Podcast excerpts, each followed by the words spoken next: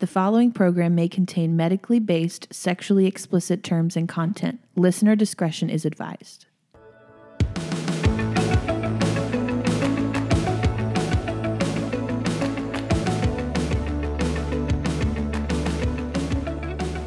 Hi, welcome to the Aesthetic Podcast. I am your host, Aesthetic Anne, and I'm here with my co host, Your very pregnant co host. Sarah. We made it to six and a half months. All right, which is how many weeks? It's uh, almost 29. All right, We're going perfect. strong. We are going strong. Yeah, you're popping out there. Yep. Pillsbury Doughboy, boom. Yep. Dr. Charles Reynolds is our guest today, and many of you have heard of him because of things like the vampire facelift, O shot, P shot. Um, we also do hair restoration. So, welcome to our podcast, Dr. Runels. How are you in Alabama today? Wonderful. Thank you for having me. I'm just really excited to hear all the, the amazing things that are happening at your clinic. Oh, yeah, we're having lots of fun. I want to tell our guests a little bit about you, what I know of you, and then I'm going to let you give the rest of the information. The rest of the story is Harvey, um, what's his name? Paul Harvey used to say. Yeah. Uh, so you're in Fairhope, Alabama. You are basically the father of the O shot, the P shot, the vampire facial, and the vampire facelift, which are two different things. And we will um, explain the distinguishing aspects of those soon. Um, and hair restoration, and it all revolves around PRP, or otherwise known as platelet rich plasma. So, before we get started into exactly what PRP treatments are and how they're beneficial, can you give our audience a little brief description of yourself, how you got into this? Uh, meaning, well, obviously you're a physician, but how you transitioned from, or why you might have transitioned from being the type of physician you are into this whole new world of what I believe is actually cutting edge technology. Let's see if I can condense it down to a minute or two. It actually started my background. I was a research chemist for three years, so I had an interest in centrifuges and mass spectrometers and such. Of course, the centrifuge is part of our procedure. So then I go to medical school, and then I do ER medicine. And part of my my emergency medicine work for 12 years involved running a wound care center in the hyperbaric chamber. So now you have chemist combined with wound care doctor. Then when I quit the ER and opened up my practice, because I was boarded as an internal medicine doctor, there's several factors here, as you can see. Yeah. So I opened that up, and I'm doing clinical trials, and I was trying to be, my strategy uh, was to try to be the best doctor possible to 40-year-old women.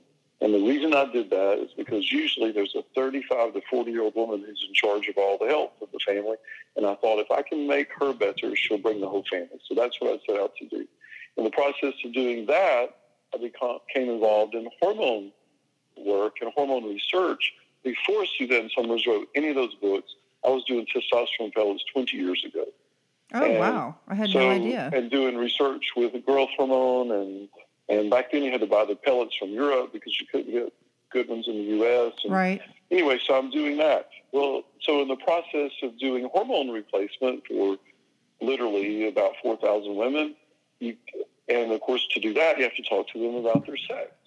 And so if you talk to 4,000 women about their sexual function and you're doing their hormones, you would have to be stupid not to learn something, and you'd have to be have a heart of stone to not realize how much suffering goes on that's never talked about. They're embarrassed to tell their husband because they want to hurt his feelings. They can't tell their girlfriends because they're not sympathetic usually. Can't talk to their preacher or their mother, and so they just go around not having sexual pleasure. And we know this by research. Not talking to their doctor about it, and if they do, the doctor usually changes the subject after the first question. Not you, but that's what the research shows. And so they would come crying to me, and after I would get them well, then their husbands couldn't keep up. So then I'm developed especially in taking care of the men to help them catch up. So that was the background. Now, where the PRP came in is with the wound care uh, and taking care of the women when they would lose weight, they would complain about their face. Remember, I'm an ER doctor and interns. But they would complain when they lost weight because they'd lose the weight in their face. Yeah. When the fatty tissue went away, they'd look more wrinkled. Right. So I said, I better learn how to do this. So before Juvederm was ever approved in the United States, I went to Canada, which, as you know, that's where cosmetic Botox came from. Mm-hmm. Uh, Dr. Carruthers up there was first to talk about it. And the Canadian injectors 10, 11 years ago were just light years ahead of the U.S. So I, I went up there and trained with the top account in the world selling Botox and Juvederm. And back in here, we just had Restylane at the time, and Juvederm. And I did it in a way to help. I just wanted to help women be able to keep their face where they wanted it, so they would keep losing weight. So now I'll stop. Now you see all the ingredients were there. Yeah. I'm looking at, at, at wound care. I have a background in chemistry. I've got now I've learned to do cosmetic medicine, and in the in the sexual medicine part of it, what came from the hormone part, actually wrote some books. You still find them if you go online. I wrote books and, and courses online about female ejaculation and erectile dysfunction and all this. So then, boom, I get this idea for using. Actually, the first idea was for using it for sexual function, and I didn't ever expect the facial the, and the facelift procedure to become as popular as it did. But I put it out there, and I was doing the face as a way to because you can see it better than you can, of course, vaginal tissue and intravaginal tissue and periurethral tissue. You can't see that without a cystoscope. So I would could look and see what the face was doing, but I was doing it as a way to figure out how to do the sexual procedures, never expecting the vampire to go as crazy as it did. So that's the as quick as I can make it version. Yeah, no, thank you. Well, you threw some things in there that I wasn't actually aware of. So there's there's so many Cool. things. That's the there's, fun part of having a conversation. yeah, there's so it. many things I can attack this at. Um, well, first of all, yes, the Suzanne Somers book. I've gone to see her speak a couple of times, and um, so let's talk about the the hormone replacement therapy. You got into that apparently before it came over to the states. Now we're doing bioidentical hormone replacement therapy, the pellets um, those kinds of things. It's really important. And I love seeing clinics when they're using that along with these other procedures because it, it, they are highly synergistic and complementary to each other. But what's interesting too is now that, um, and I'm sure you know this, it, I'm a plastic surgery nurse and aesthetic nurse. So, in the plastic surgery practice where I take care of patients after they've had plastic surgery, um, which is mostly wound care and healing. It, I work in a place where they stay for about 12 to 36 hours after they've had their plastic surgery before they go home. And, you know, 10, 12 years ago, as I'm sure you know, a facelift was done, you know, what we call the piano wire. You know, they just kind of pulled the skin tight over the skeletal, you know, face, what was there. If there was any fat left there, they, they just kind of, the fat was still there, uh, but they just kind of pulled the skin taut. And then uh, several years after that, they started doing the facelift and not pulling it quite so taut, being a little bit more conservative, and then doing fillers. And some surgeons would do Juvederm. They would do fillers during the surgery, which that kind of was a disaster because Juvederm is very hydrophilic. So these people would come out very, very bruised and then bloated, and the Juvederm would hold all that, the swelling you know the fluid from all the swelling. So then they they did go away from that. They started doing fat grafting which you know now the brazilian butt lift is a big fat grafting thing. But what they have been doing in the last several years is they're realizing that the fat graft instead of um, only 60% or 65% of the graft taking they're able to get closer up to 80 and 85% of the graft taking because now they are in the OR, they're processing it with PRP. And so they're making sure that they do the fat grafting with the PRP. And um, I just think that's amazing. It's almost like they kind of, they've, they've kind of followed you. You've already been doing a lot of that. Um, not the same, not the same thing, but the ideas. And um, I just think that's amazing. And of course, I'm sure you could speak to the PRP that has been used in the OR for the last 20, 30 years just in orthopedics alone. You know, knee replacements and and um, ligament repair and uh, shoulder cuff issues and all things like that. It's really important to me that I acknowledge nothing really happens in a vacuum. I feel really lucky to have been at the right place at the right time. Of course, to have come up with these ideas, I had to have been reading the ideas of many other people in wound care and, and other places. And I, I just happened to be at the right place at the right time to put them together. So, as an example, on the, well, on the other hand, um, a lot of times the best ideas in a specialty come from another specialty because someone walking fresh into the room isn't as closed minded. So, for example, the first person to really teach and develop uh, endoscopic cholecystectomy, which is, you know, is a general surgery procedure, was developed by a gynecologist, you'll say, who had, uh, who, of course, the gynecologists were doing endoscopic surgery for years before the general surgeons picked it up. And the way they picked it up was a gynecologist doing endoscopic surgery for his hysterectomies had the idea, hey, I think I can take out a gallbladder. And so he did it. And then he trained something like 40, 50,000 general surgeons how to take out a gallbladder with endoscope. Same way with uh, tumescent lidocaine, which is, you know, is used frequently with surgical liposuction. Well, that was developed by an internist instead of a surgeon. So, so I happened to have be in the right place at the right time, and I had the advantage of walking into a specialty, urogynecology, without any preconceived ideas, just the things that have been taught to me about other things like wound care and and uh, chemistry and and cosmetic medicine. So anyway, I I don't really take credit for it. I just happen to be at the right place at the right time. Well, that is true. That is true, and I, I would be remiss to I, I didn't really tie together um, you had mentioned Suzanne Somers' book, and you'd also mentioned Carruthers in Canada. So a lot of this mm-hmm. fat grafting that they're doing now has come from Europe. Mm-hmm. You know, they've been doing they've been rebuilding breasts with fat grafts in Europe for 15, mm-hmm. 20 years. And we're just further behind. Yeah. So yes, it all but yeah, it is amazing kind of how it all comes together. Yeah. As we are, I think still although many physicians have called out, but as a general rule, most most endocrinologists, in my opinion, although they're brilliant with many things, with say Cushing's disease or type one diabetes, when it comes to the sex hormones, in my opinion, the American Board of Endocrinology is about 10, 15 years behind, say Australia and Japan and Italy and places like that. Tell us what about the PRP has these I guess, what we call some restorative benefits or kind of restorative restorative habits to it. How how does that help? How is it working? As you know, it's been it was as you mentioned, it's been around. Uh, orthopedic surgeons worked with it, dentists worked with it, and the reason they had to think about it and other specialties did not is that those were the specialties, are still the specialties, orthopedic surgeons and dentists, where they're having to do surgical procedures on tissue that does not have a good blood supply.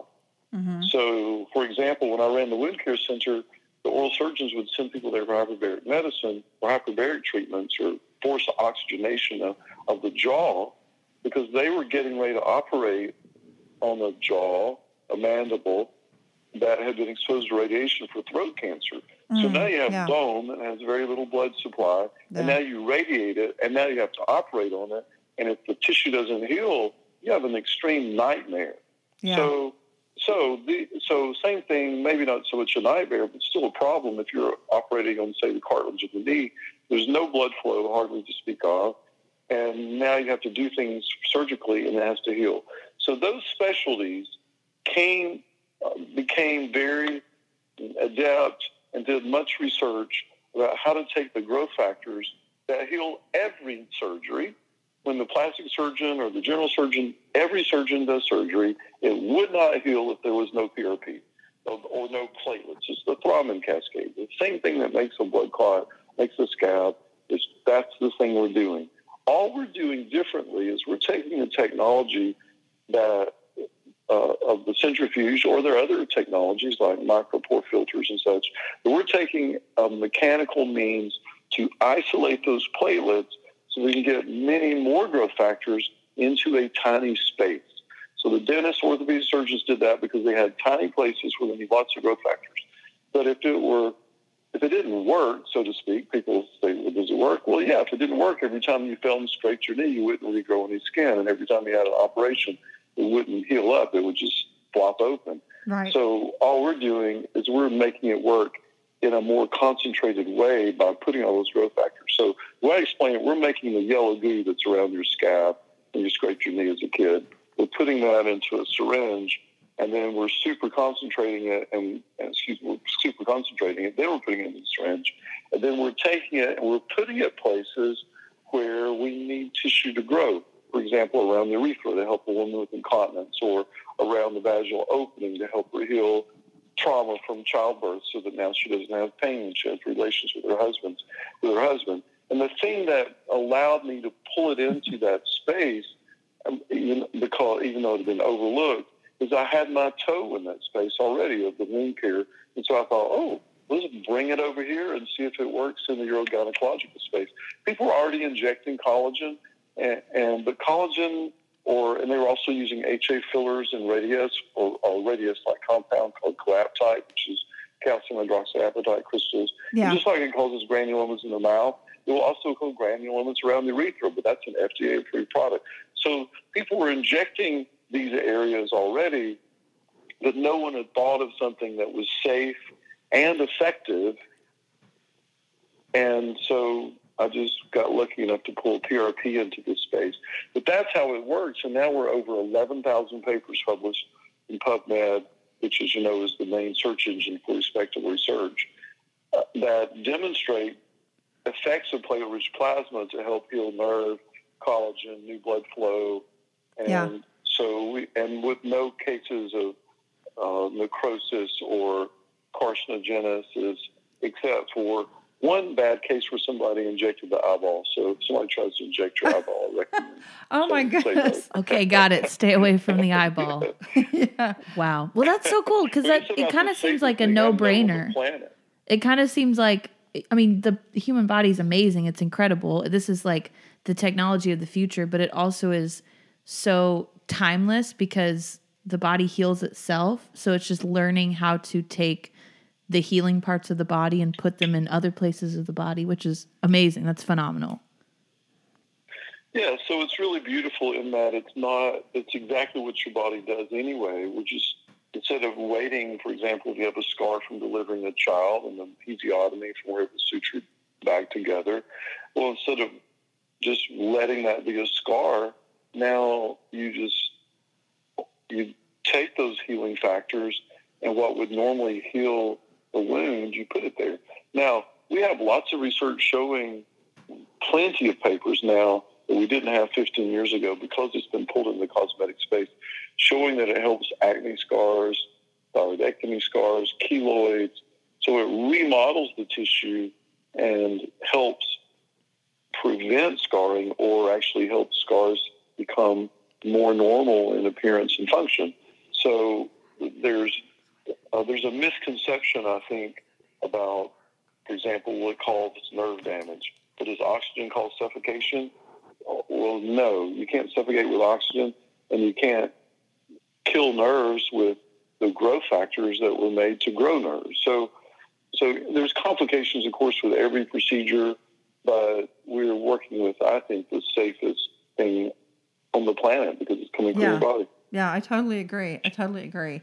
So, what do you, let me ask you a question. What do you say to people, or how do you respond to critics that are questioning these methods and these procedures when there's so much, you like you said, over 11,000, um, you know, documents to support this and well, you know, the way, successes. there's two ways it can be criticized. One, first of all, if it's a closed mind, I don't respond at all because you're wasting energy. If it's an open mind and they're really sincerely wanting to understand, that's different. But just realize there are people that still think the moonwalk was fake, right? So, Yeah. or how dare you? I'm one of those people. If, if The moon is talking to hollow. I'm just if you're kidding. talking to a closed mind, you just need to not worry about it. But if you're truly talking to an inquiring mind, and and there's a couple of ways it can be thought about. First of all, it's not. You have to make the point. It's not the end all cure all magic shot. For example, if someone's trying to make their orgasms better, well, orgasm involves your pituitary gland and how and prolactin and oxytocin and testosterone and your psychology about how you're thinking about the situation and the nerve conduction down your back and the glandular tissue and whether you have I can go on and on for the next hour, but you get the point. Yeah. So if I do a shot in your vagina and you think that I think that's going to make your orgasms automatically better in every case, then I've miscommunicated because I don't. Yeah. And so I'll have some people send me an email. I got that O shot and it didn't work. What the heck? I don't even know what you got it for. Did you get it because you had trouble with orgasm or pain because you had an episiotomy or lichen sclerosis or urinary incontinence or you're having great sex and you want it to be better or what? So, so when they say it didn't work, I need to know why you were having it and you need to think in terms of systems. I'm actually almost through with a book about the female orgasm system. You have, for example, if you said you're short of breath, but the bronchodilator didn't work. Well, okay, if you're short of breath because you're profoundly anemic or because you have a shunt from your left ventricle or your atrium and you're mixing venous blood with arterial blood, Right. It's or all you're breath relative. because you're hot. There's a thousand ways Yeah. you could be short of breath. You have a foreign body that you aspirated into your left main stem bronchus. so bronchodilator is not going to help. So the point is that you don't. We're not just throwing a magic shot and thinking it's going to fix everything. But on the other hand, if part of the reason or part of what making your sex would be sex be better would involve making the tissue of the vagina and the urethra or the penis or the face better, then yeah, we've got something that could help.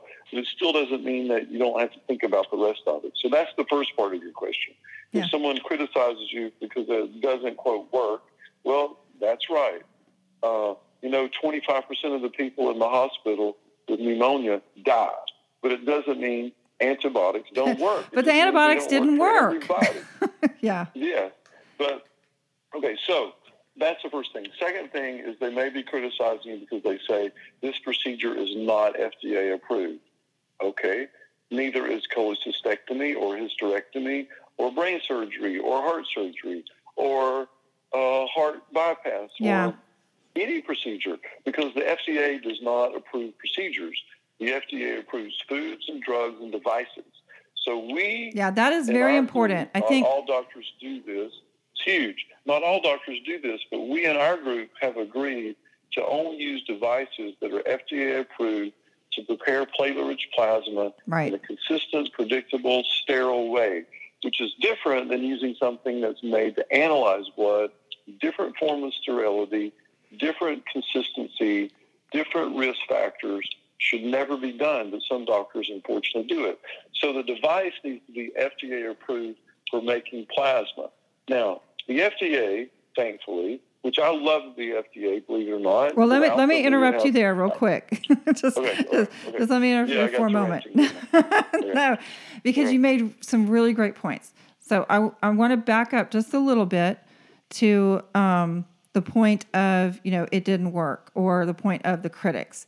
So for me personally, I've been able to witness this. So over the last several years, um, before I was a member of the Cellular Medicine Association, which is what you're talking about when you say that we agree to use, you know, certain devices Yes. um, because I've been trained by you, personally trained and mentored by you, I'm now a member of the Cellular Medicine Association. But there are people out there who are doing these procedures and they're not referring to it under your trademark name. They're not referring to it as an O shot or a P shot or a vampire, yada yada. They're they're giving it another name, which means they learned about this. They could have learned it on YouTube. They could have learned it from another friend that was a physician. They could have just kind of taken the idea. They could have read some articles and doing their own thing. They're not doing, you know, you have a specific, we have been trained. You're telling us you need to, these are FDA approved devices for spinning the platelet rich plasma. You know, things are, um, there's processes and procedures that are followed. And then, so I wanted to make that point to our, to our um, listening um, what do we call them, Sarah? My Listeners, Listen- audience. So to my listening audience, speaking of hormone replacement therapy, my, my brain's a little. Well, let you know, me expand. Let me expand on what you just said a little bit. So you're exactly right in that any doctor could draw blood, and people who are not even doctors, you can go on Amazon and buy a centrifuge and tubes to draw blood into without even being a physician. So, mm-hmm. pe- and people have done it, and they some of them are now in jail They were not even physicians. So you can draw blood, and if you are a physician, you can think you're guessing what we're doing.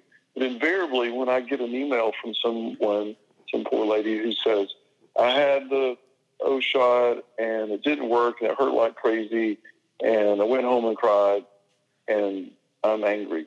I'll say, well, who did it? Invariably, it's someone not in our group who maybe don't, doesn't have it on their website, but will say over the phone they're doing the O shot without even knowing what they're doing. And Right. I think that's horrible and unethical because it'd be like pretending like you're part of the Mayo Clinic and you're not. right. So I spend a lot of money on attorneys to shut those people down. It's, Yeah. it's kind of shocking. It's not kind of. It is shocking to me how unethical some of our colleagues are.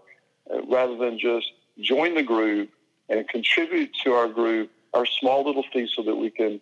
They're just cheap, is what it amounts Yeah, to. there are Instead so of joining many- our group and helping us out with the with the research, which we spent you know, all the money, literally millions of dollars we spent on research and lawyering and and educational materials for patients. And so I have Well, no mercy on them. And it's the But the educational. hand, there the- could be someone who's just saying regular PRP who may be doing a great job, but the doc, but the patient is taking their chances. Where with our group, they know they're getting someone who's using. They understand the protocol that we've developed. As you know, it's developed and matured right. over the past Right. 10 years. And so at least you know someone has an understanding of that. And then they still may choose to vary it slightly based on the patient and the doctor's judgment, but it doesn't, but just going to someone else, to me, it's like taking Tylenol that's, that has a broken seal on it. You don't know if you're getting Tylenol or rat or what? Well and there's so many benefits to being member of the cma you know every wednesday night Mhm. you have you run the call the journal club call where we get pearls of wisdom. We hear from other physicians other nurses other people in the industry that are part of the cellular medicine association what they're doing um, maybe even even difficulties they're having or you know we we glean so much from that. We learn from each other i had you know i had a couple of questions. I had a, a patient early on one of my first p-shot patients which we'll get to that in a moment. Um, but you know i i knew that everything was fine but i wanted a rationale. I wanted an understanding how to be able to communicate you know effectively to this patient. And so i was able to get onto our website. I looked at some of our um, past journal club calls and you have them um, the transcript done. I was able to get a couple of names of physicians out of there that were um, you know world renowned urologists. I mean there's world renowned physicians that are doing these treatments. That's another thing that people need to understand. This is not this is not some kind of like voodoo or crazy medicine you know quackery Oh, this is like yeah. real We've got medicine doctors in, in multiple medical schools. yeah. And so I was able to get on there and contact one of those physicians, and all three of them got back to me very quickly. And I was so grateful for that. Now I've, I've formed relationships with these different physicians because the male anatomy is not my forte. Um, however, you know, I'm able to to still help my patients that come in for the Priapus shot because I have them in my back pocket. I have you. I have the nurse practitioner who's a male that works with me. Um, but you know, so I want to get to also just the evidence that I've been able to experience myself.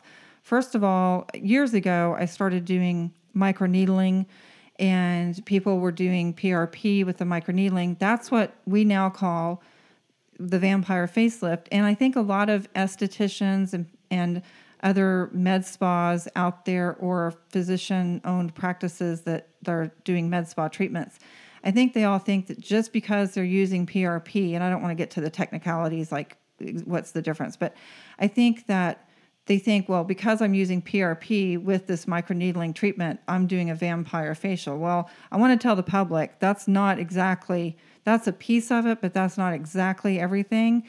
But, you know, so I'm I have been witnessing people, as you mentioned, acne scars. I have witnessed people's face, their tone, their texture, you know, hyperpigmentation greatly reduced or disappearing. One of the biggest benefits uh, that I have been able to witness with my own patients over the last several years is melasma. Patients that have melasma, they're, you know, I explain to them it's like having diabetes. You're never going to get rid of it. It's a management issue.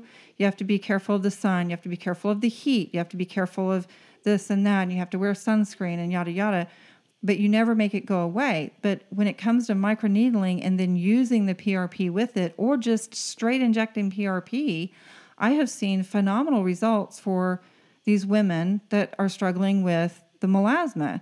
And then with the vampire facelift, same thing. I tell people, you know, it's it's not just filler cuz one thing that people are terrified of, and I mean literally terrified, are looking foolish. The main thing, especially here in the heartland of America, you know in the Dallas DFW area in Texas, they don't want people to know that they're getting treatments done.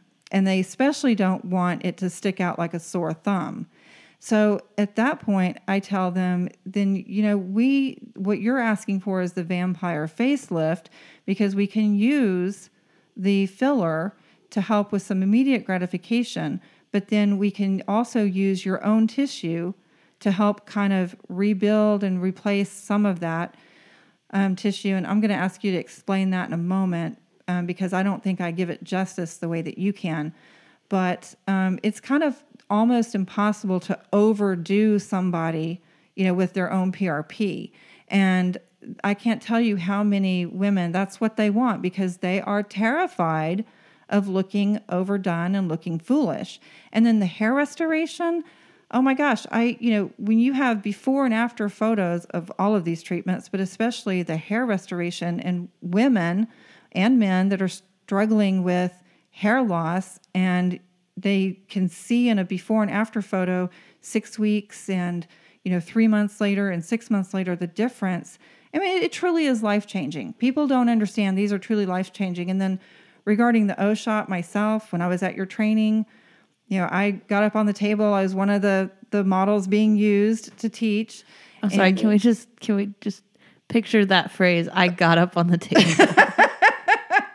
and then did what?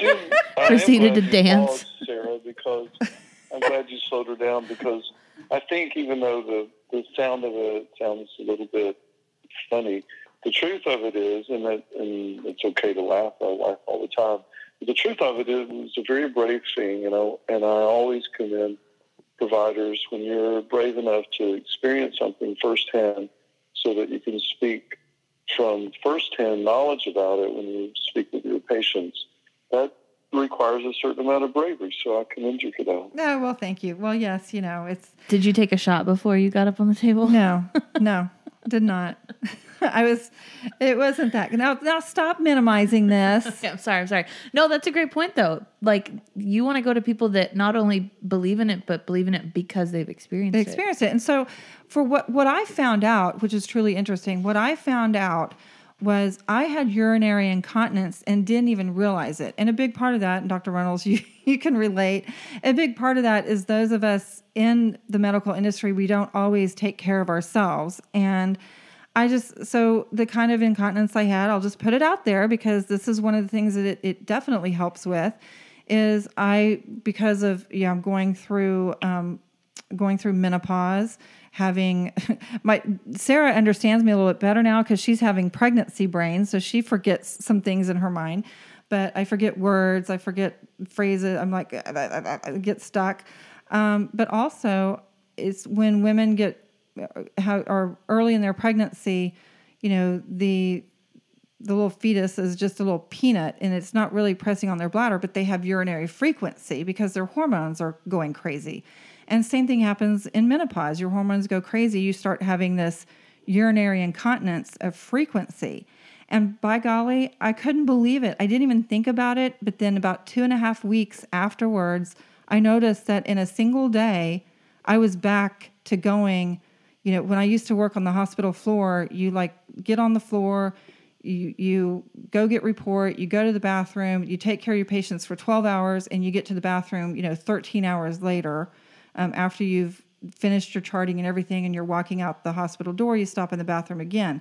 I was able to go hours, not just minutes. And that was life changing for me. So I can tell the public that's listening to this podcast mm-hmm. that I experienced within less than three weeks, and I'm going to say two and a half weeks, that you know it definitely completely um, made a huge difference in my urinary incontinence, which I didn't even register that I was having. So you know all of these treatments are truly amazing, but you know, it is important that the practitioner giving them that they they set those clear goals and expectations with each patient, and especially with the Priapus shot too. Um, so that's basically that. That's my well, while we're experience. On the subject of you, I just want to say that I have trained thousands of people, literally, and and in multiple countries. I've lectured in Greece and Spain and Australia and New Zealand and India and other places. And I'll just say that you're an amazing injector, so your patients should be comfortable um, coming to see you and confident that they'll have a beautiful result. And so, I, of course, it's not, it's a little bit off topic, but while we're on the subject of you, I wanted to be sure and say that that was my observation. Oh well, thank you. I appreciate that very much. And um, and I'm and I was made better by coming to your course and learning some things that that I hadn't learned and didn't know about. And it's just it's been a wonderful journey. I'm always you know I love the fact that we can always continue to learn more and more. And I so appreciate that about the CMA, the Cellular Medicine Association. And we've kind of we're I think we need to wrap this up because we could you and I could talk about this forever and a day. But yes, um, it's just been I'm just really, really happy. I, I love what I do and I love being able to help patients, whether it's men or women, to really reach their goals and their expectations you know, I, I put it this way. I just really love to help patients see that their their potential because we're never going to stop the aging process. We're always going to continue to age. But this is the main thing I tell people. When someone tells you, "Oh my gosh, you look great," and they add for your age onto the end of it, do not be offended. so many people get offended when they hear for your age, and I tell them, you need to embrace that because believe me, I've had people walk in my office and I could say, oh my gosh, you look great, but not for your age. or, or, oh my gosh, you look haggard for your age. I mean, they could be saying something else.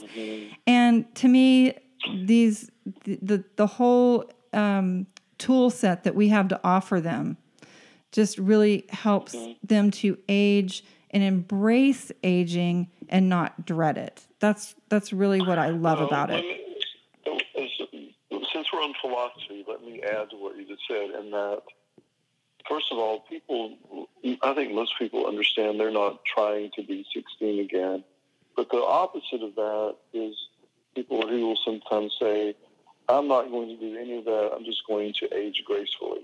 And I'm not sure when aging gracefully became not taking the best care that you know how to do. Exactly. For example, no one would say, I'm not going to wax or wash my car. I'm just going to let it age gracefully. I'm not going to paint my house and do everything I can to make it last in the best shape I possibly can. I'm just going to let it age gracefully. and yet somehow there's this virtue when people say that, they'll say it with a holier than thou sort of attitude. And I and I always like to say, well, do you have a house? And how much have you spent on your shrubbery? And and obvious, obvious, the point's obvious, but I, I think that there is this strong, maybe genetic thing that goes on with some people, and maybe more often in people who have two X chromosomes and are, are with child that is best for our survival. That that there's this thing that women will sometimes, as you know, put everybody else in front of themselves. But um, I think it's worth remembering that when you're on an airplane, you have to put the oxygen mask on yourself first, or you can't take care of the people around you. And I think the best way to age gracefully is do everything you can that's healthy to keep yourself feeling and looking the best that you possibly can. And then the rewards will be that your family and your friends and your work and the people you love will benefit from you being at a better place. Absolutely. So, totally agree. It's the way I think about it. Ah, well, thank you so much. I hate to wrap this up because I mentioned we could talk about this forever, but it has been such a pleasure to have you on and absolutely an honor because you are incredibly busy. You're speaking, you have speaking engagements, you're you know highly sought after, and then you're also running the CMA where um, we have a call center, and anytime we have issues, we can call in. And you have a great staff that works there, and I just appreciate them so much. But I especially appreciate you taking time out of your busy schedule to be on the Aesthetic Podcast with us today. Thank you so very much. Thank you for having me, Anne. Thank you, Sarah, and say hello to Dr. Woods. You guys are doing amazing stuff out there, so let me know if I can do anything. And thank you for having me. You have a good day. Bye bye. Absolutely. Thanks, Dr. Runels. Bye bye. So, if you are interested in any of these treatments that we've talked about, you can find Aesthetic Anne at aestheticannrn.com. You can always email her, aestheticannrn at gmail.com. She is located in the Dallas area in several locations. Several locations. And also, if you'd like to know more about these treatments we were talking about, you can go to vampirefacelift.com forward slash aesthetic Ann. That's vampirefacelift.com forward slash aesthetic Ann. Uh, Dr. Runels and his staff was so kind to give us our own little link so, whether you are another physician, nurse, or somebody that wants to consider offering these treatments, you can go there. And if you are uh, an individual who wants to look for someone in your area, if you're in North Carolina or California or wherever, you can go to vampirefacelift.com forward slash aesthetic and you can find out information um, for the lay public to you can find out more about the O shot, the P shot. There's videos and all kinds of great stuff. So thank you guys for joining us today. Thank you for listening. If you enjoyed this podcast, make sure you subscribe. We are on iTunes and Spotify. Make sure you share it with your friends so that they can uh, be educated, informed, and empowered with their decision making of their facial rejuvenation and taking care of themselves. Make sure you follow us on Facebook and Instagram, Aesthetic Ann RN. Thank you for listening. Have a great day. Bye.